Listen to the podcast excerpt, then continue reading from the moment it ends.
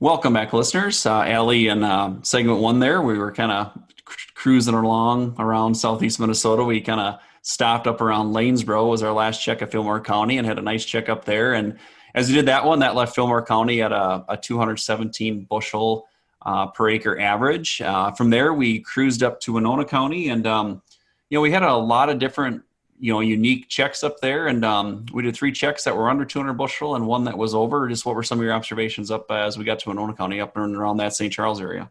Yeah, we just had a hard time finding some checks that got us over that 200 bushel per acre mark, and the fields that we you know kind of the luck of the draw. I want to keep it randomized, and the fields that we were in were the ones that we were arguably seeing more of that nitrogen firing from the bottom up and getting to that point where you're probably even going to start pulling pulling back from the top a little bit. And like we talked about in our overview on Friday, I think some of that nitrogen deficiency is just coming from the compounding factors with those drier conditions and not getting some of that nitrogen mineralization um, to help our cause there. Um, but what would your, I mean, you're in that area in the day to day. What we observed average wise for Winona, how do you think that sticks true with what you're seeing across the board?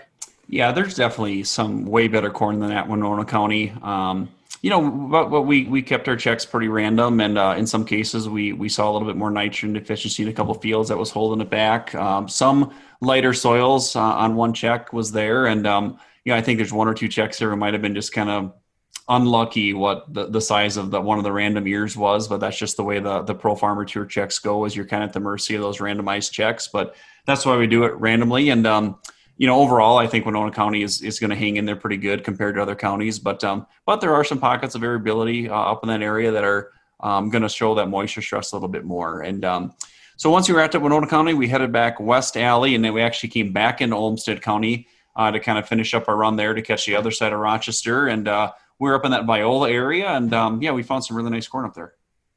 Yeah, it's again, it kind of stuck true. We started the day in Olmsted on the the west side of Rochester, and then in Viola County on the or in around Viola on the east side of Rochester there, and um, just a great check there. And if we round about what we averaged for Olmsted, that was actually our high of our whole tour. So we averaged out at 224 bushels per acre. Mm-hmm. And again, I think that does just stick true with more moisture up there. We could observe that as we walked those fields. You know, it was hard to find moisture um, kind of in furrow, and we could actually see it in some of those fields. So I do think that's what probably kicked it up into another notch. And um, that number probably sticks true with that likely averaging higher than maybe some of those other counties as we come on down the stretch.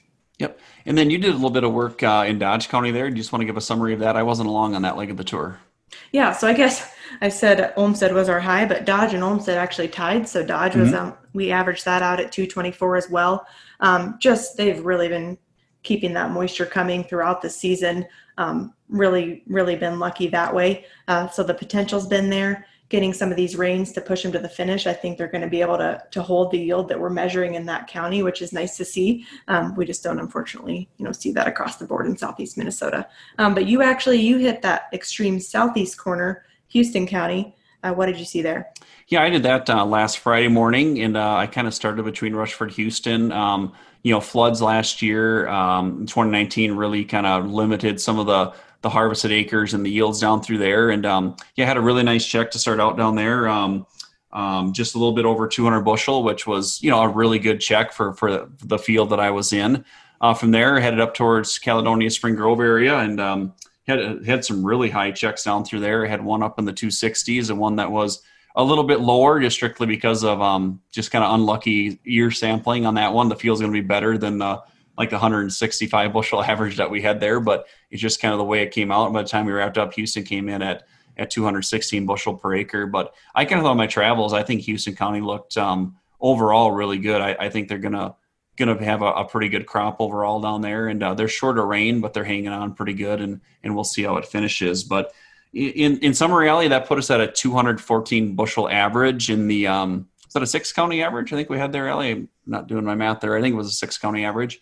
Yep. And um, yeah, it'll be curious to see how how that shakes out. Um, you know, the big thing with rainfall is, you know, I don't think there's a lot of upside to this crop, but I think there is some downside depending on how this crop finishes. And you know, seeing some of these fields where ears are flopping really early and, and running out of moisture, um, that's going to be the issue. And really, that Minnesota Iowa border, I think, coming from all the way across those southern tier counties is where it's the driest. And um, that's where I think there's just the biggest uh, wild card of how this this crop is going to finish corn and soybean wise.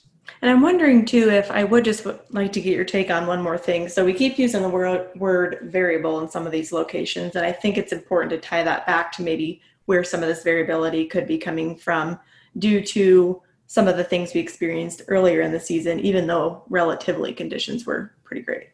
Yeah, yeah, and, and I think um, you know there's weather variability, but crop nutrition is going to play in the corn crop. It's going to play a huge role. You know, we we talked a lot about nitrogen deficiencies, and um, and, and you know that can relate to nitrogen or sulfur, P and K, the whole works. We talk a lot about that in the off season. Um, I think those farms with a really good crop nutrition plan are it's going to be a bigger gap than what we usually see. Um, you know good crop nutrition programs you know versus ones that were we maybe just didn't quite get right or we ran out of nitrogen late. Um, it's going to be 20 to 30 bushel in some cases and uh, we'll see what the combine says when it rolls but um, management's going to be a big thing in this crop based on our, our observations. With that we'll wrap up. We'll have more uh, next week and um, harvest is getting close so be sure to be sure to tune in each week